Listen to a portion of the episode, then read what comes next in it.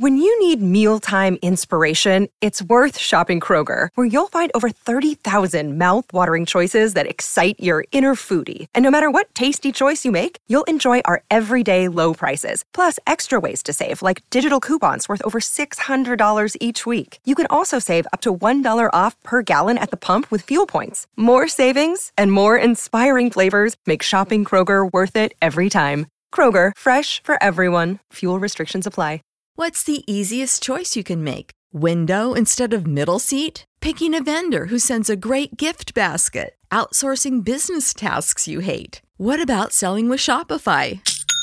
Whether you're selling a little or a lot, Shopify helps you do your thing, however you cha-ching. Shopify is the global commerce platform that helps you sell at every stage of your business. From the launch your online shop stage to the first real life store stage, all the way to the did we just hit a million orders stage. Shopify's there to help you grow. Whether you're selling scented soap or offering outdoor outfits, Shopify helps you sell. Wherever and whatever you're selling, Shopify's got you covered. Sign up for a $1 per month trial period at shopify.com slash try. Go to shopify.com slash try now to grow your business, no matter what stage you're in. Shopify.com slash try.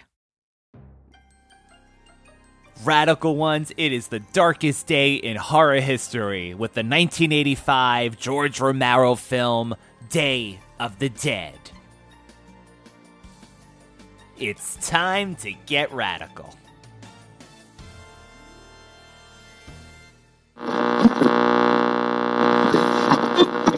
Ensure all residences are secure with all doors and windows firmly locked and barricaded. They're coming to get you, Barbara. Not people. Brains. They're us. We're them, they're us. Oh my god. You are dead. Yeah, they're dead. They're all messed up. The pain of being dead. Were you bitten? Were you bitten? Did any of the blood get in your mouth? They have overrun us, you know. We're in the minority now. Something like 400,000 to 1 by my calculation. The father, my father, always say, when the earth spit out the dead, they will come back to suck the blood from the living. When there is no more room in hell, the dead will walk the earth. It's another one for the fire.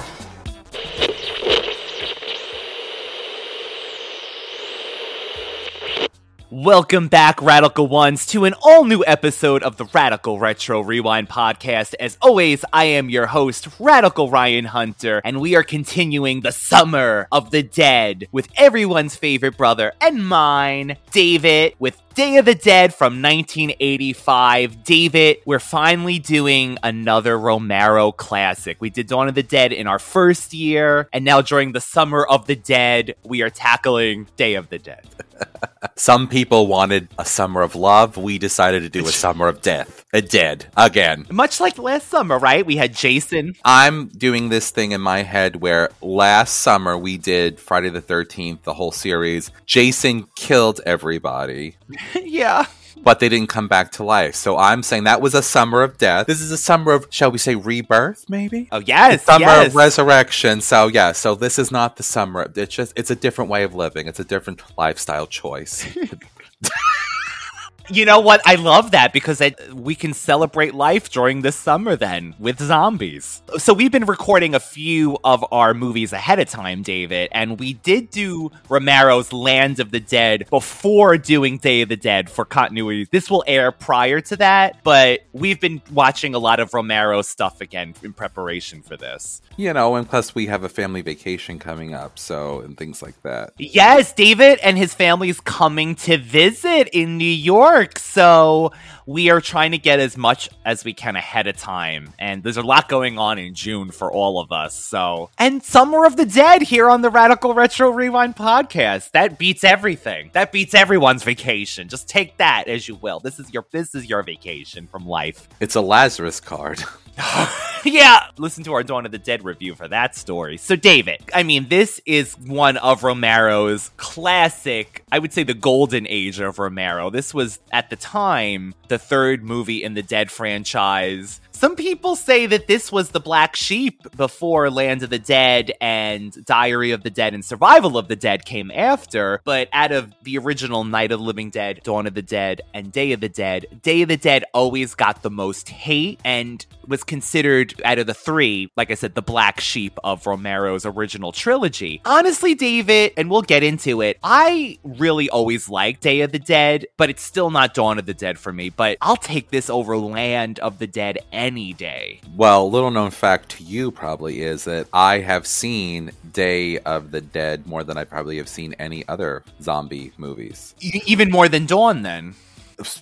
For some reason, I have always gone back to this movie. I don't know what it is, but honestly, I after watching it again recently, I have a more of an appreciation for it, and I'm not sure because I we've been kind of amping up and ramping up for the summer and recording things and watching a lot more zombie of, movies of, of, the of the genre. You know, you could see how low a zombie movie can sink is uh, compared to let's just say. Oh my god! Like the it's like what is like the Italian ones or the other the international ones where the zombies are like ninjas. Yeah, it's funny, but um, so, yeah, you know what it is. So Day of the Dead, David, I think is is more of a movie that's shown on TV. I think it's a little shorter than Dawn. It's more mainstream, and I think over the years it's been shown on TV much more than a Dawn of the Dead. Because Dawn of the Dead, you're not seeing that unless it's like the independent film channel. Yeah, the only other movie of the, of the Romero collection that always is one that you know started it all off, which is Night of the Living Dead. That the black and white always seems to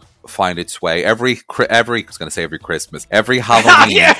every Christmas. It's it's Night of the Living Night Dead. of the Living Dead for us. How do you think he delivers so many presents in one in one day? He's dead. It's all zombies. Oh my god. He has zombie elves. But Night too. Night is also public domain. Night is also. I mean, it's a classic. It's a, it's a classic. I can movie. relate to that one song that I wrote that band stole from me. Even if they got Yes. one dollar, they got my money from iTunes for me to download my own song. I'm not gonna say mention names because I ain't one to gossip, but you know who you are, and you didn't make it anyway. So ha ha ha. Oh God! Wow. D- you know what though? But I'm not Right, bitter. Russ. I'm just disappointed. I'm disappointed for you too. Damn.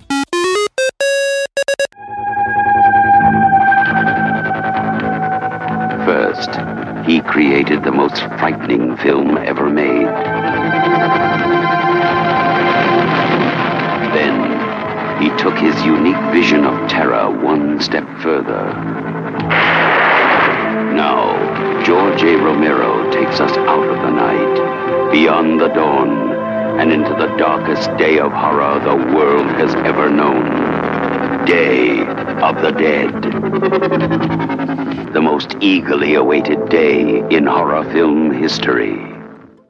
Day of the Dead, 1985. This was a long time in the making. People wanted to see what Romero was going to come up with after Dawn of the Dead. And he did Creepshow after this, as well as Knightriders, which did not do very well. That was the motorcycle esque fairy tale kingdom Romero movie that he made. And they said that by the time they got to Day of the Dead, I think the investors were kind of nervous after the last two movies that he did, so they, they gave them less money. So originally, we were going to get a grander Day of the Dead that took place on an island. They call it, a matter of fact, David. Tom Savini says it was the Gone with the Wind of zombie movies, originally the script. Now, Romero did say, though, that he got to do everything he wanted to do at Day of the Dead, but it was condensed down. But he got his main point across that he was trying to convey. A zombie apocalypse has ravaged the entire world, with zombies outnumbering humans 4,000 to 1. Their surviving humans live within barricaded camps and secure underground bunkers. And then in an underground facility in the Everglades, housing scientists and soldiers, the scientists are trying to find a solution to the zombie pandemic. The soldiers have been assigned to protect them. Dr. Sarah Bowman, her lover, soldier Private Miguel Salazar, radio operator Bill McDermott,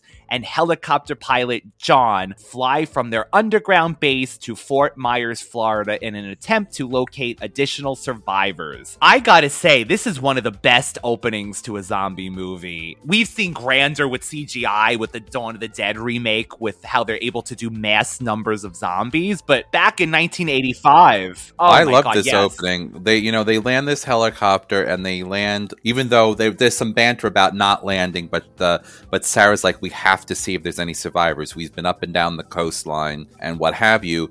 They land the helicopter. They have bullhorns. First of all, you see the very beginning that Miguel is just he's he's over the zombie apocalypse. He is fragile Yes. and fragile of mind and spirit and doesn't even want to do this and is very fearful. So you see them calling, but the amount of work uh, they put into the like the, the yes. downtown the downtown strip is is amazing. So this downtown area again was so impressive to me because I mean there was like shredded palm trees, there was burnt out cars. And actually for a moment I was looking and sometimes it looked like a real thing, like a real downtown and a little bit sometimes it looked like a, a backdrop, a set, you know, in a, in a in a studio. So it was actually done very very well. And there was like cool details like the theater, there's a guy in the theater box like a zombie Oh, stuck inside that.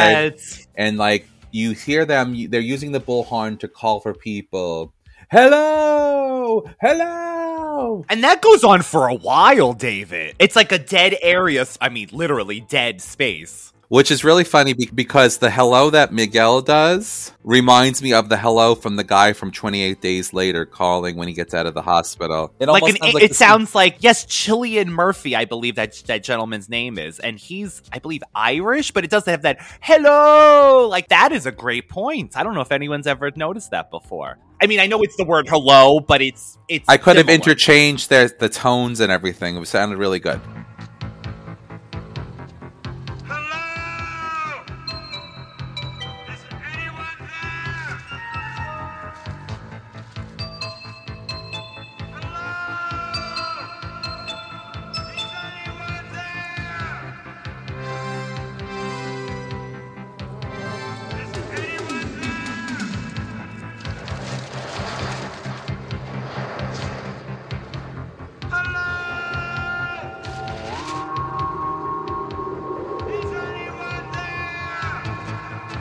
So they're calling for to try to find survivors. They're also radioing them. this. They're finding that basically this has been touched upon in one or two other movies, but the pilot John, it's like, can you hear that? You can hear it over the engine of the helicopter. It gives you chills. It's the moans of the dead.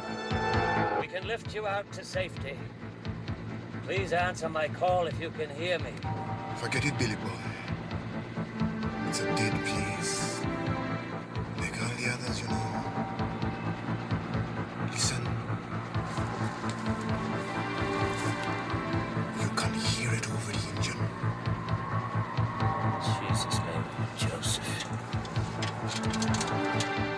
It's almost like what I would. I've never been. I've never been in one, but it almost reminds me of how scary it is when you first hear that. They say that it sounds like a freight train when there's a tornado coming. Oh wow! You know something's coming. You The know what it is. doom. And it just, it, it actually, this is probably what I really like. This was amazing. There's a couple of other parts that really speak to me as far as on a very intellectual and i don't want to say spiritual, but like a very, wow, this is making an amazing point that Romero is making with the script and what he says. So yeah, that was, I, I love the beginning of this movie. That really makes the movie for me in many ways. David, I think better than even Dawn's beginning, and you know how much we love Dawn of the Dead. I wish the movie stayed almost in this atmosphere because it is so gorgeous. I feel like if we would have gotten this for the full movie, maybe more outside, although there is always that isolation with Romero's zombie movies, which is part of the charm, but this was done so good. The Dead Walk, the newspaper blowing up, that was recopied in the Resident Evil movies, that they paid homage to that. The streets were silent, and then they slowly unveil the zombies. We get the alligator that came out to show that nature has taken back everything. What do you think about Dr. Tongue, as they call him, that zombie that we see that leads up to the Day of the Dead title? Well, he ain't Dr. Teeth because he ain't got none.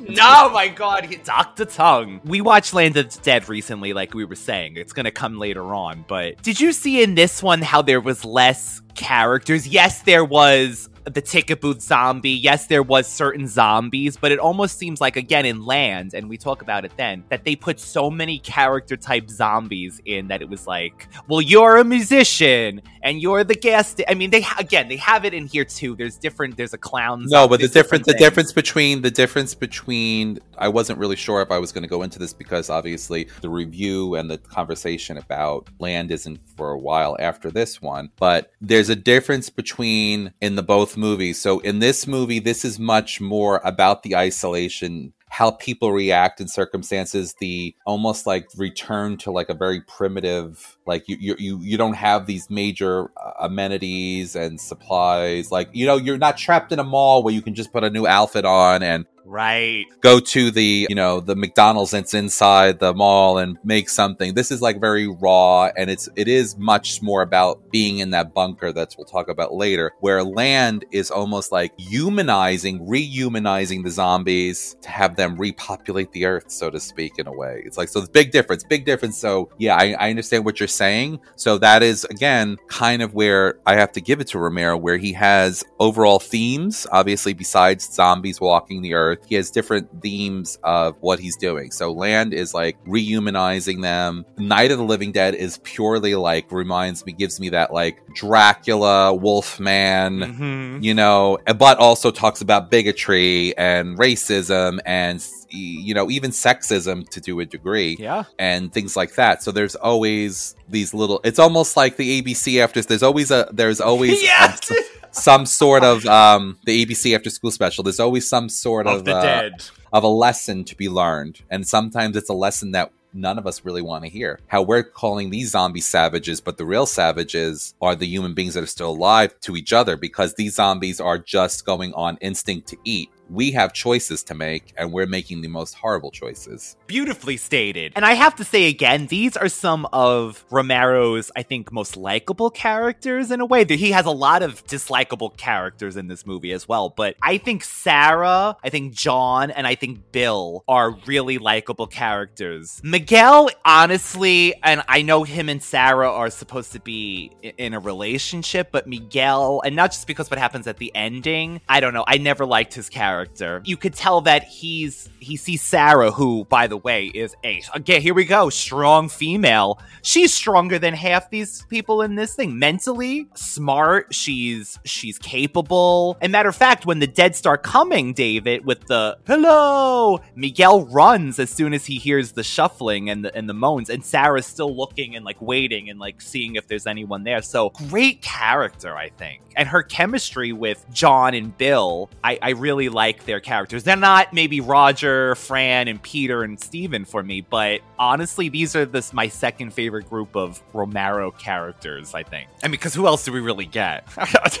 So then, David, we get back to the underground bunker. This always killed me. The fence that they have out around this bunker is the tiniest, thinnest fence. And I think we've always said this. Wouldn't we have built up more around the area? Because we see that there's these zombies trying to break in, trying to break in. They're growing things. I think marijuana, I think, is the plant they're growing. But we see that they have a little outside area where the helicopter is. They refuel the helicopter out there. The fence gets me every time because they should have been doing something else, I think, to keep these zombies. Unless they didn't think they were going to be down there for a while. They said it was thrown together in a sh- in a matter of days. This operation, so we just went through a pandemic in a way, so you could see how fast things happen. I'm assuming, so they must have just grew this group down in a bunker, didn't figure out how long they were going to be there for. But the the fence kills me, and they get they come right in at the end anyway. So this is always but. something I say. I always think about.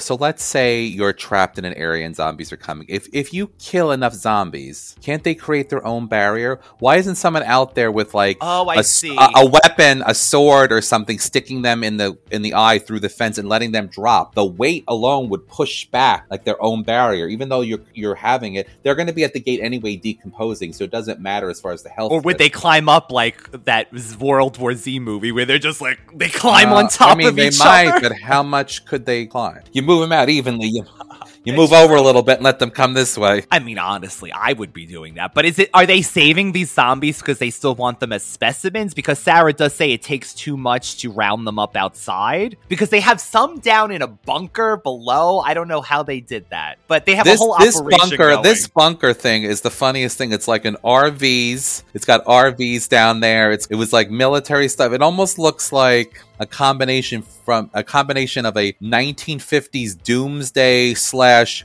recreational facility for like yosemite you know or because they have all those RVs. Yes, like a bunker. I a hundred percent a fifties esque. This is the end of the world bunker, and they have kind of these RVs, and they have, but they also have. We learn later. John says formulas, movie prints, everything to preserve history down in this bunker, which is a smart idea. But did they actually think this was going to be the final stand of humanity? This.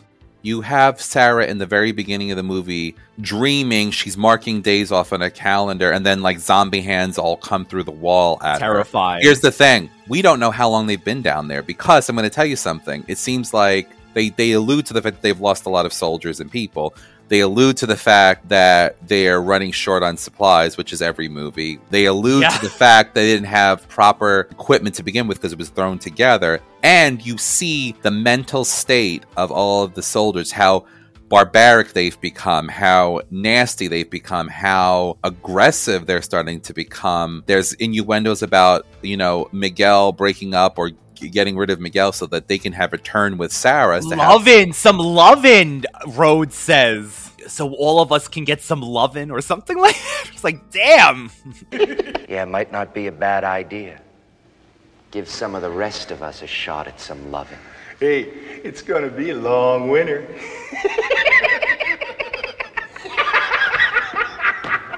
Damn. McLovin. But what do you think about that too? That I think that's that's terrible for Sarah being the only woman in that in that scene too. God, she holds her own, but I often I wonder mean- about that if I was the only woman.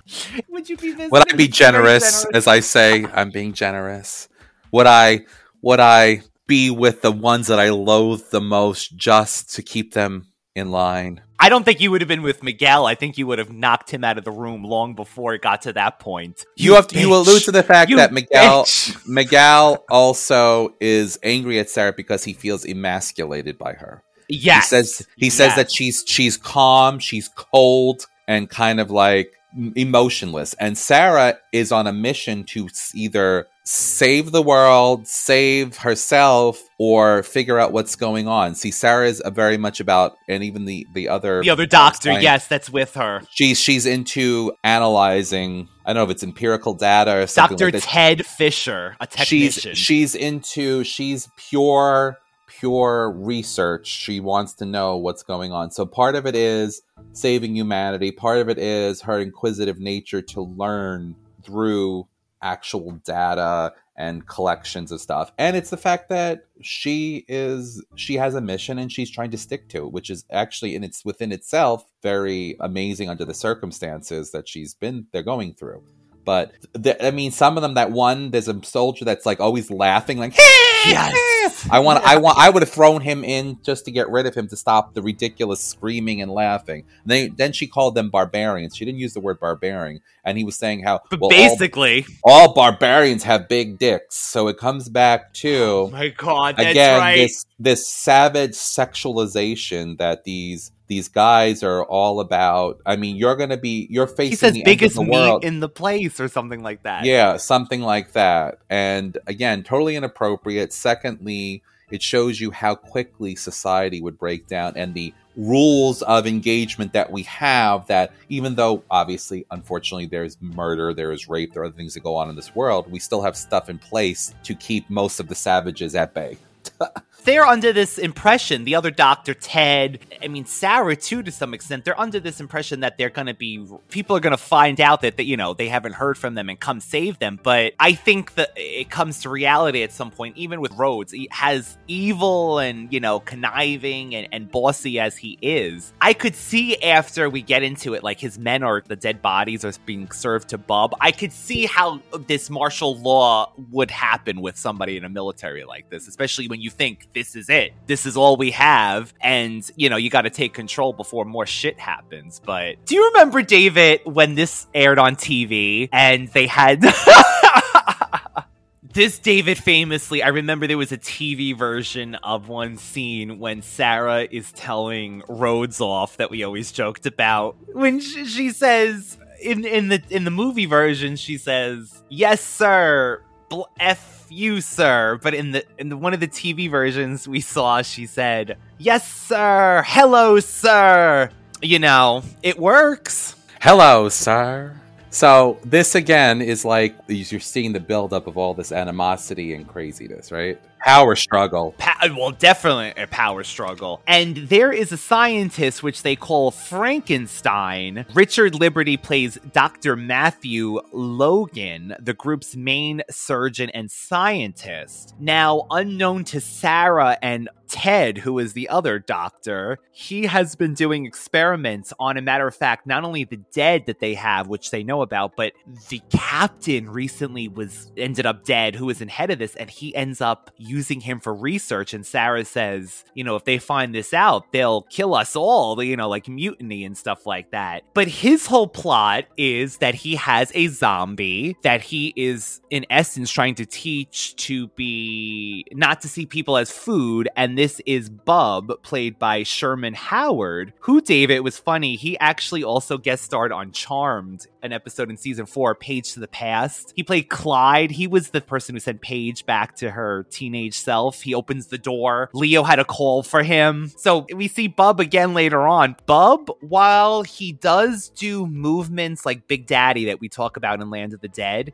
he still comes off more realistic to me, David. I don't know if it's because I've seen this movie a hundred times or I'm used to him. As we see in Land, Big Daddy moves like a, like a human again. At least with Bub, I will say he grabs the phone, but it's upside down at first. I'm assuming we get to the point where it's trying to say that Big Daddy in Land is far superior, maybe than a Bub. But the acting again, I think that Sherman Howard did so much more subtle things with Bub than, let's say, the over the top that Big Daddy was in Land of the Dead. I mean, Bub is the original, the type. I mean, we've seen this in Night of the Living Dead, like you mentioned, always with the zombie that breaks the glass with Barbara in the car. Dawn of the Dead, they kind of remembered the guns and they hold the guns.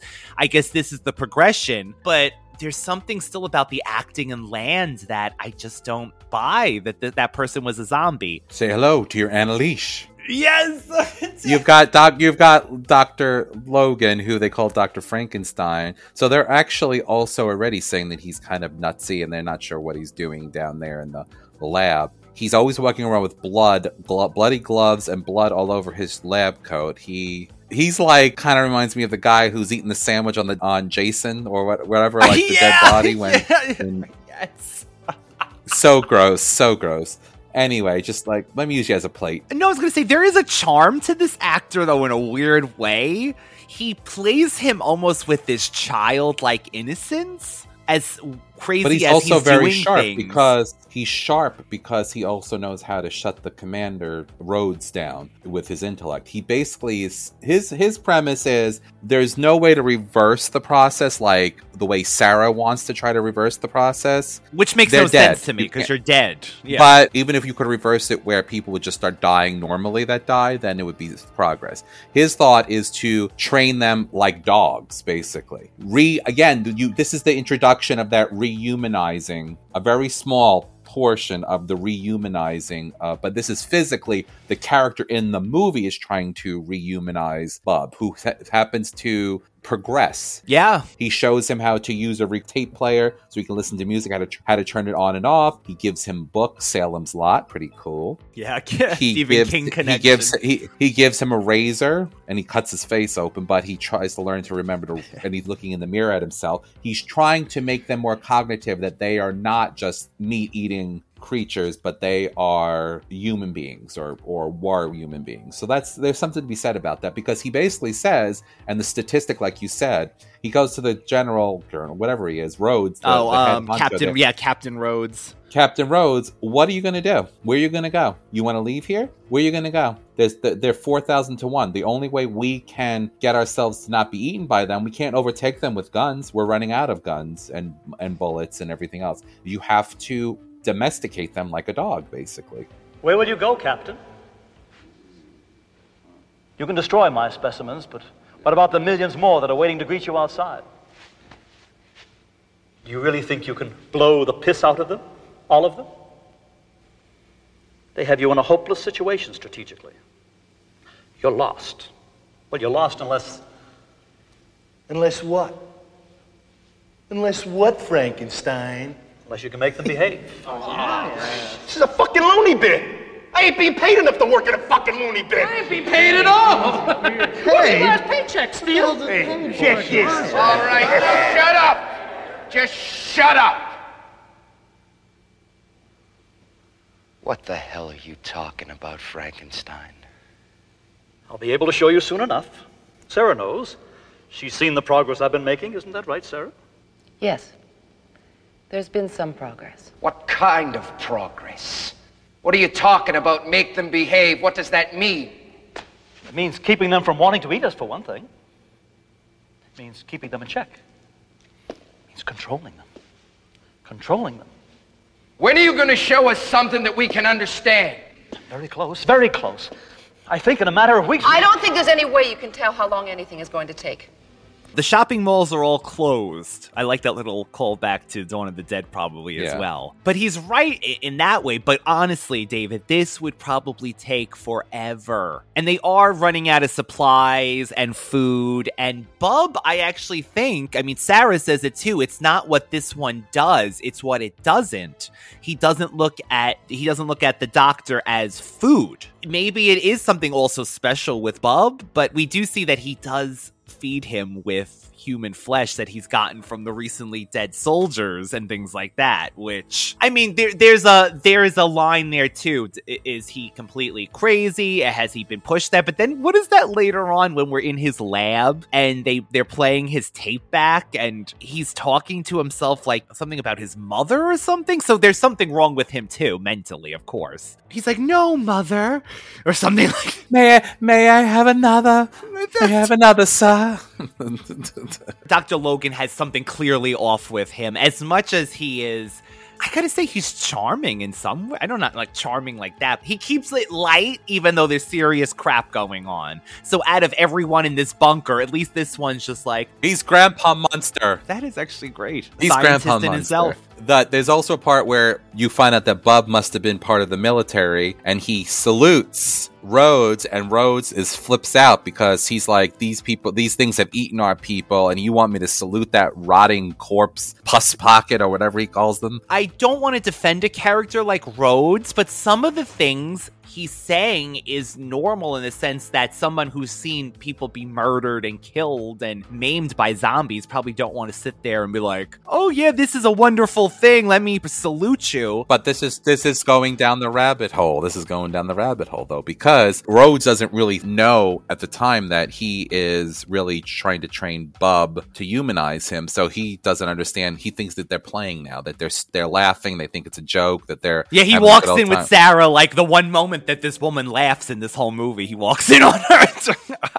But slowly but surely, you see that Bub is changing. He's changing in the sense of that he He doesn't even grab Sarah. He when Sarah walks into the lab at one point, he's in the shadows and she like she goes but he doesn't go after her. He doesn't try to eat her. He kind of just like looks at her and mo- moseys off. So I guess there is something to that. He's feeding the urge that the zombies have by feeding them food, and he's filling them, I guess, his time with with other things. Like it's. I always thought this. You you know how you said that this would this process is ridiculous. It would take too long. There's too many zombies.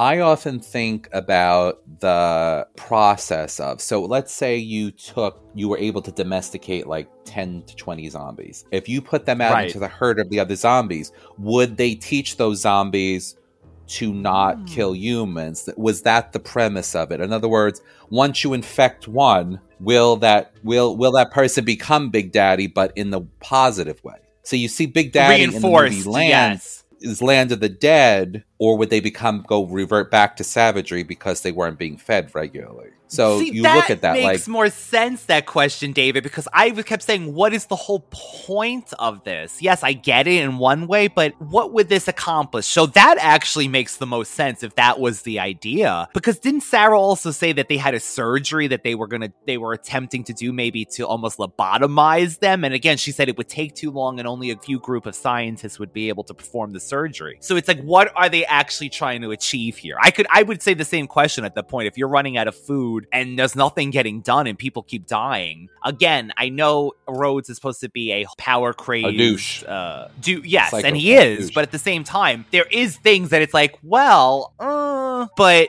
that makes the most sense if that's what it was. Almost like we let this one go and he teaches the other ones. Well, Logan, though, here's the thing Lo- Logan makes a point of, again, where will you go? His point is he'll just keep working, doing his crazy stuff indefinitely till he can't do it anymore because what else am I going to do? Right. But at the same time, they're running out of food. They haven't had contact from, I think they said there was another place that they haven't had contact in within months. So it's true. But at the same time, if there is no food, what are you going to do? Okay, so also, we get a tiny scene in which I think Sarah, for the first time, and this was taken by The Walking Dead, she does the Hershel special. But this is where it was created, right, David? This is where removing a limb from somebody, I believe, was the first time this was done on something in I a movie, in a zombie movie, removing the limb to try to stop the infection. She does this to Miguel when he's bitten at one point.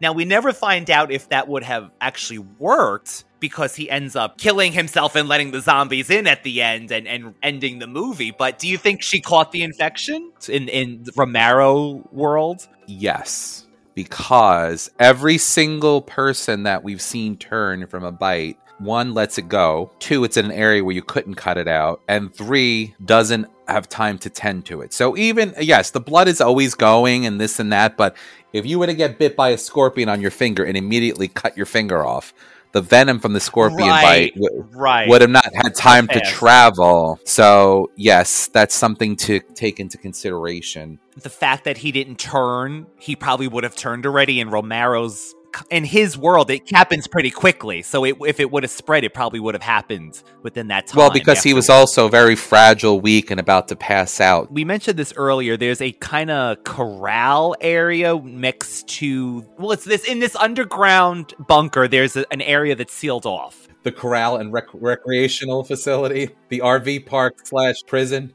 It's weird too because at one point the the lab looked almost like a break room that I was in in a prior job. That's it looked like just a like a school room, break room in a place. But anyway, I digress. Yes, but there is a corral area in this underground bunker. This is where they hold the subjects. But they said, Dave, that one of the soldiers noticed that he they say it is a joke, but they're not coming when they're called because they said they they know what Dr. Frankenstein is gonna do to them. Now he says it, I think, as a joke, but Sarah takes this. She's like, Yes, Rickles, they're actually learning. I don't know. Do you think that's what it was? I mean, I guess we see the progression, but they know what's gonna happen to them in, in with the scientist? I doubt it. I doubt Wow. it. Not my dead. Not my dead. Maybe they have telepathy like Shira and they talk to each other. Or like in the show that I can't believe they canceled my show. Z Nation, was it? Z Nation, where the where they can communicate with each other. I like that they give little mythos to different zombies and try to change it up, but I don't know. I like my zombies dumb and dead. Slow, dumb and dead, should I say. Like you like your men. I'm just kidding. What what like what what did Vanity what did like Vanity would say? We like them tall, stiff, and ready, which is far more than I can say for dead Jimmy. What what is that? I was going to say, what did Vanity? What did Vanity say? We like What cocaine? Va- Vanity from uh Vanity Five. What was if a girl answers? Vanity was don't it hang Vanity up. Six? If a girl answers, don't hang up. Yeah, she likes them s- tall, stiff, and ready, like Bob. This is Vanity. Is Jimmy home? Single? Is that what you think? Trap, I'm dating your dad. Oh, he died about seven years back. Ain't that just too bad? Well, that's how we like him. Tall, stiff, and ready. That's positively more than I can say for dead Jimmy. So, what do you think about the corral area, David? The OK Corral. I would say it's better than The going to the Golden Corral. You know, for those children touch everything. Little st- ugh. You buffets getting no are nice. with honey. What do I think about it? I think that they corral them just like they do dogs. They have a pole with a string that tightens up around the neck. It's, it's again, we're talking. But they about- also had belts around their neck. These belts to fasten the things to. But there is a there's an exit out of the facility. That's where they have to be putting them into to store them. So here, what they're doing is they're trapping zombies. They're taking it and then having to take them through the facility to get them into. That's a lot of work. And so she's right. There's a lot of work. She said they're not keeping good records. She's like, how do we know how many we have left and how many more we need to get? But I think they should have came up with something maybe to put over their heads or something. I mean, if you have this whole elaborate thing, put burlap bags on their heads or something. I mean, not for anything. Listen, Al Qaeda. What are you going to waterboard them to? I mean, something. Keep them. Tell me the tell me the secrets of the zombies. Tell me your zombie secrets. Who assassinated JFK? The truth.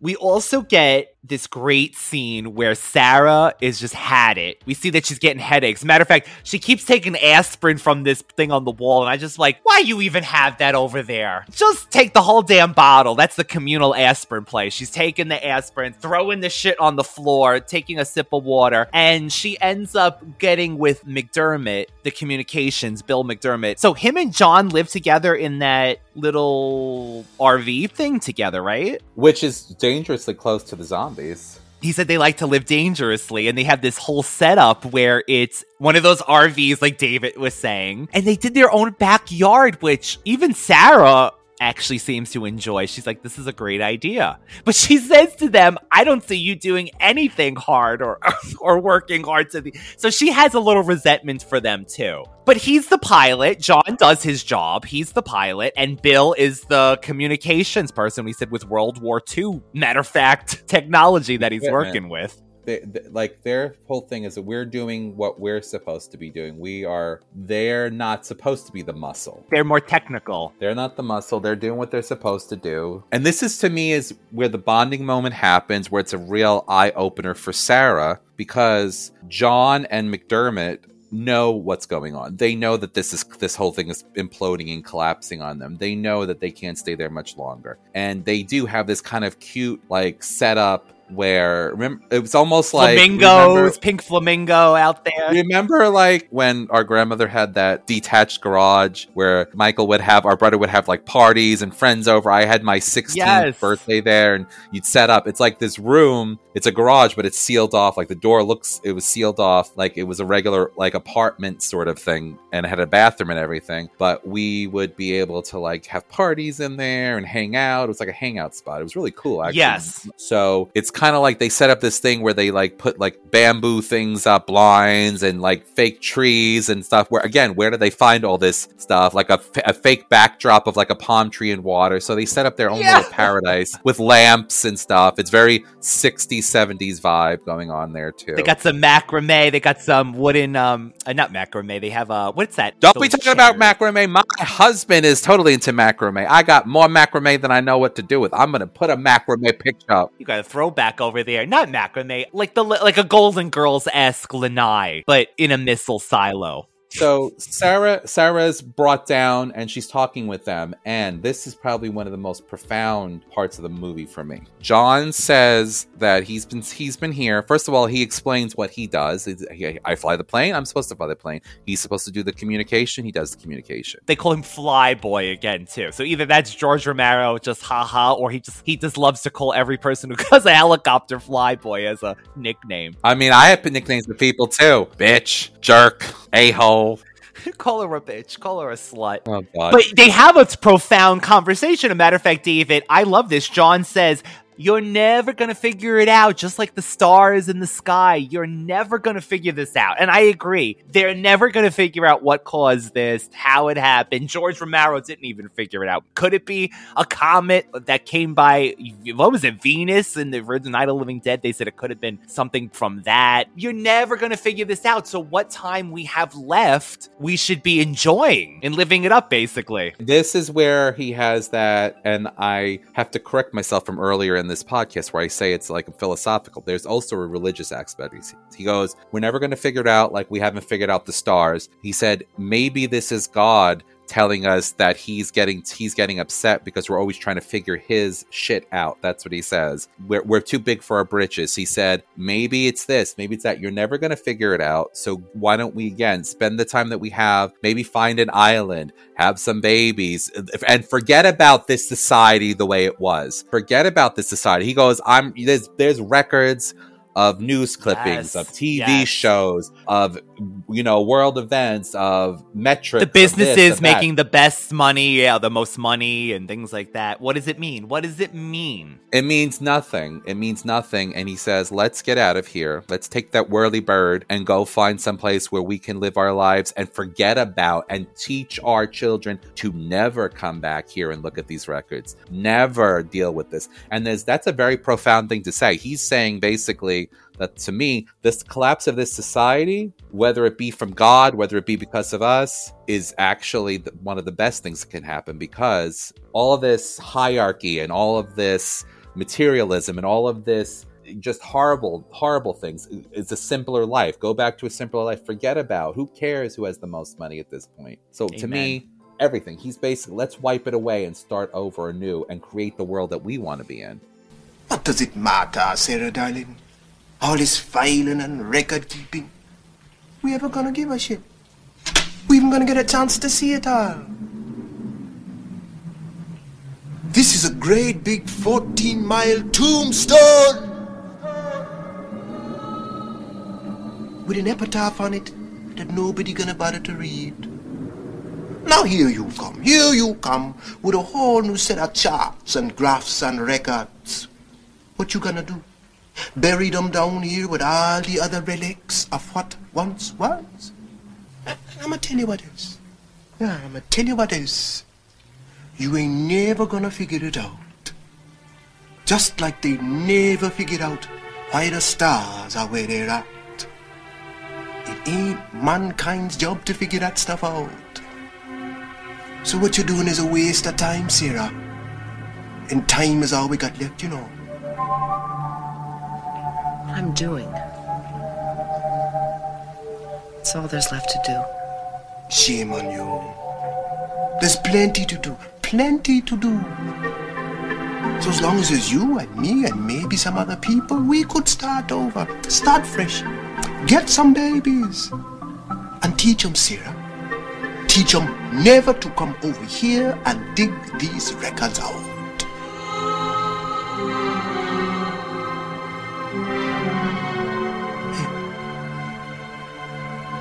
You want to put some kind of explanation down here before you leave? He's one as good as any likely to find. We've been punished by the Creator. He visited a curse on us. So we might get a look at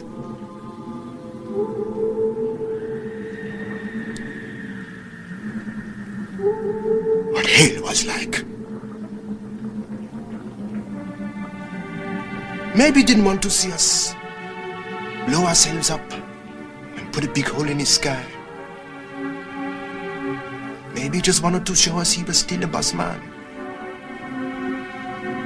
Maybe he figured we was getting too big for our britches. Trying to figure his shit out. He didn't know that Kaufman in Land of the Dead was gonna bring the money back and, and make a casino out there in Fiddler's Green with it. No, but don't, don't you see the almost the lyrical stru- structure of Dawn of the Dead with this? It's it's Ken Foree as Peter doing almost the No More Room in Hell speech, but he says something to the effect of also it's it's it is a religious thing. It's something like that. It's almost that same, and I think he says something about the hell and and and it's it's it's in that essence of that same kind of when there's no more room in hell, the dead will walk the earth speech. He also says it's a great big tombstone. This this whole facility, this whole thing is set up. It's a it's a great big tombstone. To And you hear that this stuff. echoing too. Yeah. and you hear the cries of and the distant the wailing of a few extra zombies that is in that little cavern waiting to be experimented on. By the way, epic score. I don't know, we didn't mention this, but this score is beautiful. The beginning score when they're out with the in the field with the dead, but also they have two ballads for this movie, David, that I really like as well. It's very very 80s Romero movie. It's definitely a product of 1985. There's a soundtrack with power ballads and things like that. Does it ever live up to you to the point of how good it was in the beginning when they first land and we see those the dead coming and that ambiance that we get? Do you do you get more highs in this movie like that? Do you like the ending where Miguel lets in the zombies and we get that almost like the Dawn of the Dead when the zombies take over the mall. This is them taking over the bunker. And then they get their revenge and then they rip everybody apart, much like they did to the bikers. Is it almost like matching lyrics? You know, like dawn, day. Well, I, th- I think like, also I. I think ultimately there's always the same theme. You're you're basically man is powerless. You know, there's an expression. Our Aunt Kathy always used to use the expression, and I'm sure other people have used it. Man makes plans and God laughs. So it's like Yeah. this thing where you think like you're going to push back the tides. Yeah, you might be able to build a dam, but eventually that water is going to break through the dam. It's like where we think we have the answers, we're going to be able to hold back the inevitable. So that's what happens when this influx of zombies. It could have been through Miguel, it could have been the gate falls down, it could be anything like that. You know, so at the end of the movie, the zombies do get in. Miguel actually opens up the gate. He gets eaten, and he pulls down the the, the kind of the tower to I mean the um the elevator thing for the and lets the zombies come in. Rhodes actually gets kills the doctor, Doctor Frankenstein, and Yeah, Bub goes and Bub accidentally gets out. But Bub doesn't go to eat people. Bub went goes to find Logan, the doctor. Doctor Frankenstein sees that he's dead, and he like gets upset, visibly upset. He goes, Moans, yeah. Like his father, it was a, a parent for him. Now that's where you see that the doctor wasn't so far off. There is shred of humanity in, and he ends up taking up a gun and he shoots Rhodes, and then you get the the best revenge scene where Rhodes is running from Bub after he's been shot a couple times above, and he's like, "Come on, come on, you come right? on," and he's I always think of you. I always think This of is you this is after Rhodes. This is after Rhodes leaves the rest of the men that's left over to get killed. But the zombie takes one, takes like a golf cart sort of a thing and zooms off to further into the bunker where the zombies are coming. the and all these men recreational that- center. Yeah. And so you have that part, and then you see where he crawls away from Bub and he opens the door, and the zombies are behind the door, and they pull him apart, and he says things. You that, always, he says something always that, think. Why do I think of you for this move, this scene? I think of you going choke on it. Oh, God. Well, I, I may have said that before. Not to you, of course. I know, but it's so- this always makes me. Even when I rewatch, maybe when I maybe I'm wearing, ma- ma- maybe when I'm feeling saucy, when I'm feeling saucy, that, that if I'm having a special moment, and I say, "Oh God, Oh my gosh. So he does say that when he's being eaten. I don't know why I always think of you saying imitating him saying that, but so because it's come way the hell- on, come on." He, he talks like this. Watch the movie. He, "Wah, come on, come on, come on. Come on.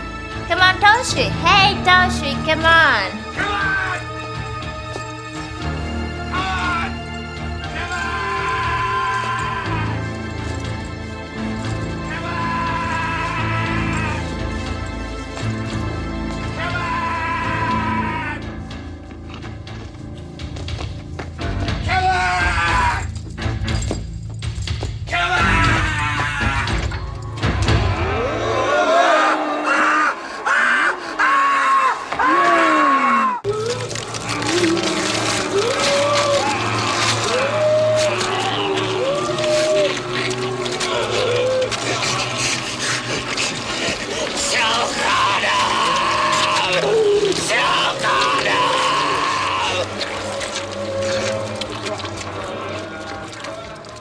As he's being ripped apart.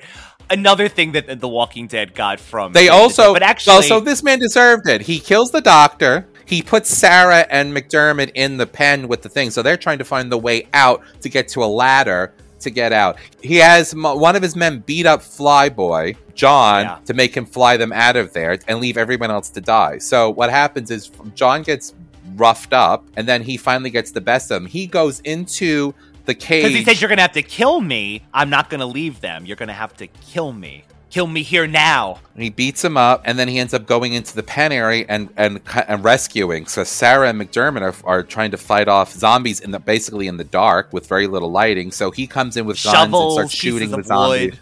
They they had ultimately come to a ladder. They escape the zombies, and they see the zombies are coming through the fence. And they see so you got the mm. zombies coming through the fence. Then in the, in the in the forefront there, then you have a little further past them. You have the chopper, which they're hoping was refueled because it wasn't fueled at the time Yep, yep. they're they're exciting the zombies and they're going to get through the gate. So then you have them running to the chopper to escape and you see zombies walking towards it and then Sarah opens the door and then you see a zombie grab her from the chopper but it's a dream. She's sitting in the back of the chopper and they make it and they make it to an island and you see she wakes up on the on the sand and and on an Ugh. island and you see that John and McDermott are fishing starting over. So, yeah, there's a lot of things. Is that the parallel then with her? It's again the dream, but and she's also now this time she's writing a calendar again because in the beginning she's crossing off it's October, and then we see in this it's November. So will this be the end of her nightmares? Is that what kind of what we're getting at? That she's in paradise now? I don't know, but it's not the island from the the remake of Dawn- Dawn where they the go to the island and all of a sudden, and that damn dog Chips, Chips sends barks, and then all the zombies come after them. You mean the elephant stampede that it sounds like it comes at the end? Chips. Chips. I can picture of the girl Monica making fun of her. Ooh, Chips, the blonde. So, David, at the end of this, they are on the island. Now, we mentioned this on another, on Land of the Dead that's upcoming, but Night of the Living Dead 2, unofficial sequel, takes place on a, a remote island where a small group of survivors of the zombie apocalypse take shelter only to face fresh terror when flesh eaters find their way to the shore. And our three main characters from Day of the Dead, we have Sarah, John, and Bill, the actors, back on an island, unofficially playing these characters, we think. There's no other known thing. It's been filmed already, the movie, but it's three characters, zombie apocalypse on an island. They don't officially have the rights to use the names, but if they don't say the names, I'm thinking this is supposed to be the characters from Day of the Dead. It's it's This too good new. that they have This is this is yeah, it's coming out uh, Night of the Living Dead 2, but like like I said the actors reprise their roles, but they're not they can't officially call them this. And we have no other plot other than it's on an island and it they stars the reprise their roles characters. in 2020 in 2022. So we don't know too much about it, David, but it's called Night of the Living Dead 2. A sequel to George Romero's Zombies classic is in the works, but could it also be a Day of the Dead sequel in disguise? It's worth pointing out that the current project is far from a follow-up to Night of the Living Dead because as we always say, Night is in is not copyrighted. So me and David could have made a night movie. You all made a night movie, Night of Living Dead at home. So this movie is called Night of Living Dead 2, but they just happened to get the cast back again on an island. Hmm. Will we get our Day of the Dead sequel? And you can make Night of the Living Dead, and you can make Night of the Living Dead. It's like John Mayer. Everybody's been with him in the 90s. Yeah. And you were with John Mayer. And you were with John Mayer. We know And you get a Night of the Living Dead movie. So I hope this turns out to be something. If they can't use the character names because also Day of the Dead has its own copyrights issue. Talk about sequels and remakes and TV series now. I mean, last summer we had the Day of the Dead sci-fi TV series based on George Romero. Everything's based on George Romero's Day of the Dead, but nothing ever comes close. Stolen. Stolen from George Romero. Stolen. Basically, I mean, we've had two Day of the Dead remakes, a Day of the Dead sequel, and a Day of the Dead TV series, all that have nothing to do with the original Day of the Dead, but because the copyright is owned by somebody else, everything's Day of the Dead. So Night of the Living Dead and Day of the Dead could be me remade and remade a hundred times. Maybe they'll change the characters around. Like Sarah will be Fly Girl. She's the one that does the airplane. She Fly Girl, and that'll be I don't know. It'll be jo- Joan, Joan the Fly Girl instead of John. It'll be An army of bunkers. Sergey, Sergey, Sergey, or Sergei or something instead of Sarah. They'll just flip flip everything around. I want Captain Rhodes to be a woman.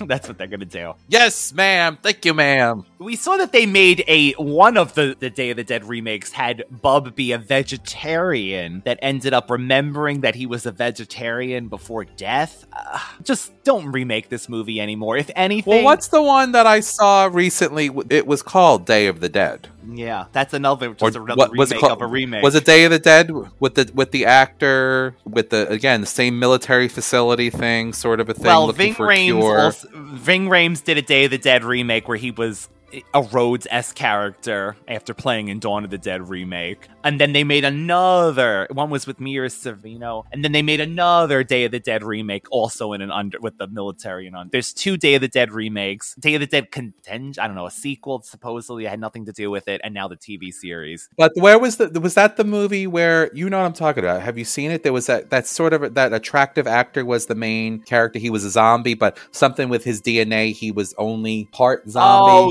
or yes, that's the And- new that's the newest Day of the Dead remake. Yeah, and he and of- he was and he he was after the girl, the the, the doctor or technician or whatever was doing his blood and everything. He obsessed with her. He, he carved her name into his arm, and when he came back Yes. as Oh, zombie, he went. yes, yes, yes, yes. He didn't want to eat her. He wanted to do her. Oh, this movie, these movie remakes. Listen, without the remakes, without the remakes, we wouldn't be having this conversation. So we always have to we have to thank the the, the thievery. Poor poor Romero, George Romero, may he rest in peace, or come back to life. Yeah, we're still hoping. I know. If anybody, If there's gonna be a zombie apocalypse, you need to have George Romero come back from the dead. I'm just that's saying. That's when you know it's official. Why don't they just take the script, David, the original Day of the Dead script? This this Gone with the Wind with zombies. I know it said Romero said he basically took the concept he wanted to make this. Okay, so get this. It went from 7 million with that original script in 1985 down to 3.5 million. So that's a big blow. So what he could have did with 7 million, I'm sure they could do nowadays. And it doesn't matter if the characters are the same name because it could have been a remake. It just could have been a remake of that script. You know, if you're going to remake it anyway, why not use the man's original work and just film it? That's what I think. But David, out of the scheme of things, I think strong, strong zombie movie. I actually really enjoyed it this rewatch again. It had been a while before I saw it, but it, it was a great, great rewatch and it holds up so well, especially when you see what modern zombie movies are like, or aka the there you go, the Day of the Dead remakes that just were out there. A quality difference for sure. The acting is fantastic. You know, you you dislike the characters you were supposed to dislike,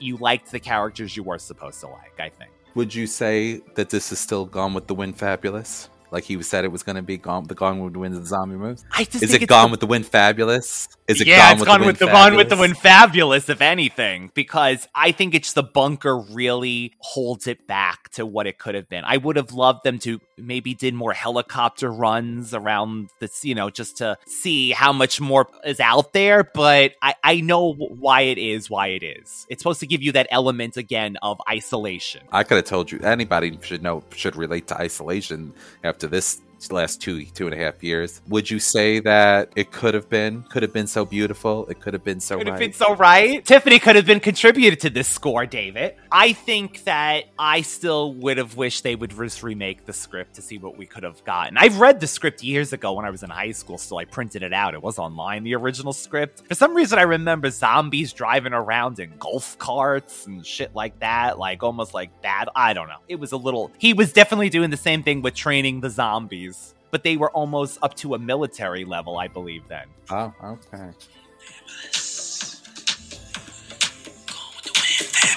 Oh, gone with the wind. You say I'm fake. I say I'm fabulous. You say I'm old. I say I'm fabulous. You say I'm ghetto. I say I'm fabulous. You say I'm crazy.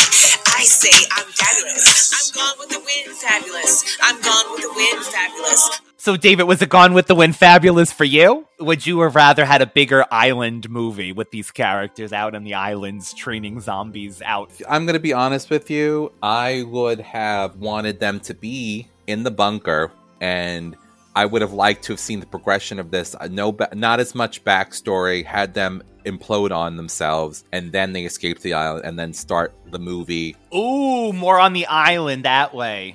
Yeah, we, we, we, we failed the attempt. There would be a failed attempt to. I would have even done like a bizarre flashback sort of a thing where you see zombies being worked on by the crazy doctor. Like you see like bits and pieces of things going on. Like, and then you see the infighting. Then you see the hordes breaking through things and people fighting a little bit. And then you see them getting into the helicopter and then they start. Don't steal that, whoever's watching.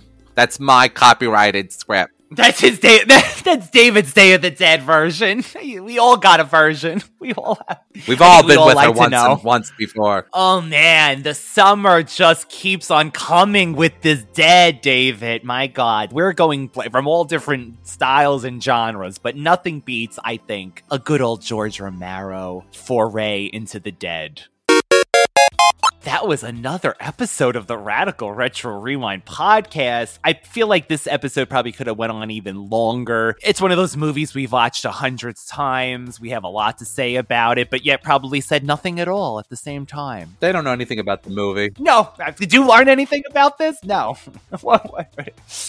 Zombies having Hashtag sex? dead in bed. you can reach me at bed. Universal Appeal 2020, all one word. Hashtag dead in bed. No dead in bed. No dead in bed. and the Radical Retro Rewind, all one word on Instagram, or also on YouTube. The summer's continuing, so we hope, though, that you are not dead and you're laughing hysterically at everything we said, because this was just riveting Oh my god, is that a rhyme? Are you going to be like the next Vanilla Ice? The Radical Retro Rewind is just a rhyme in itself trying to get that out with Radical Ryan Hunter. I don't know why I did all these R's. We're also on YouTube where we have video formats of the podcast and much more. So join us again next week for another episode of the podcast, and we'll be back.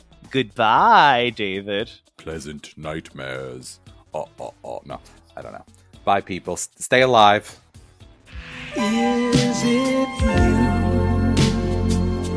Is it me?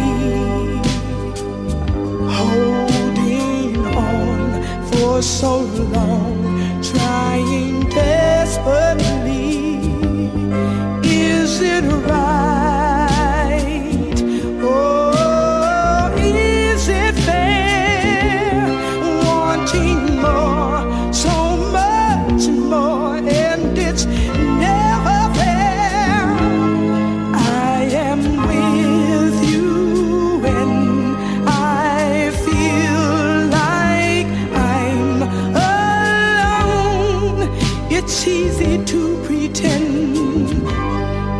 World could never end. Come take my heart, my soul,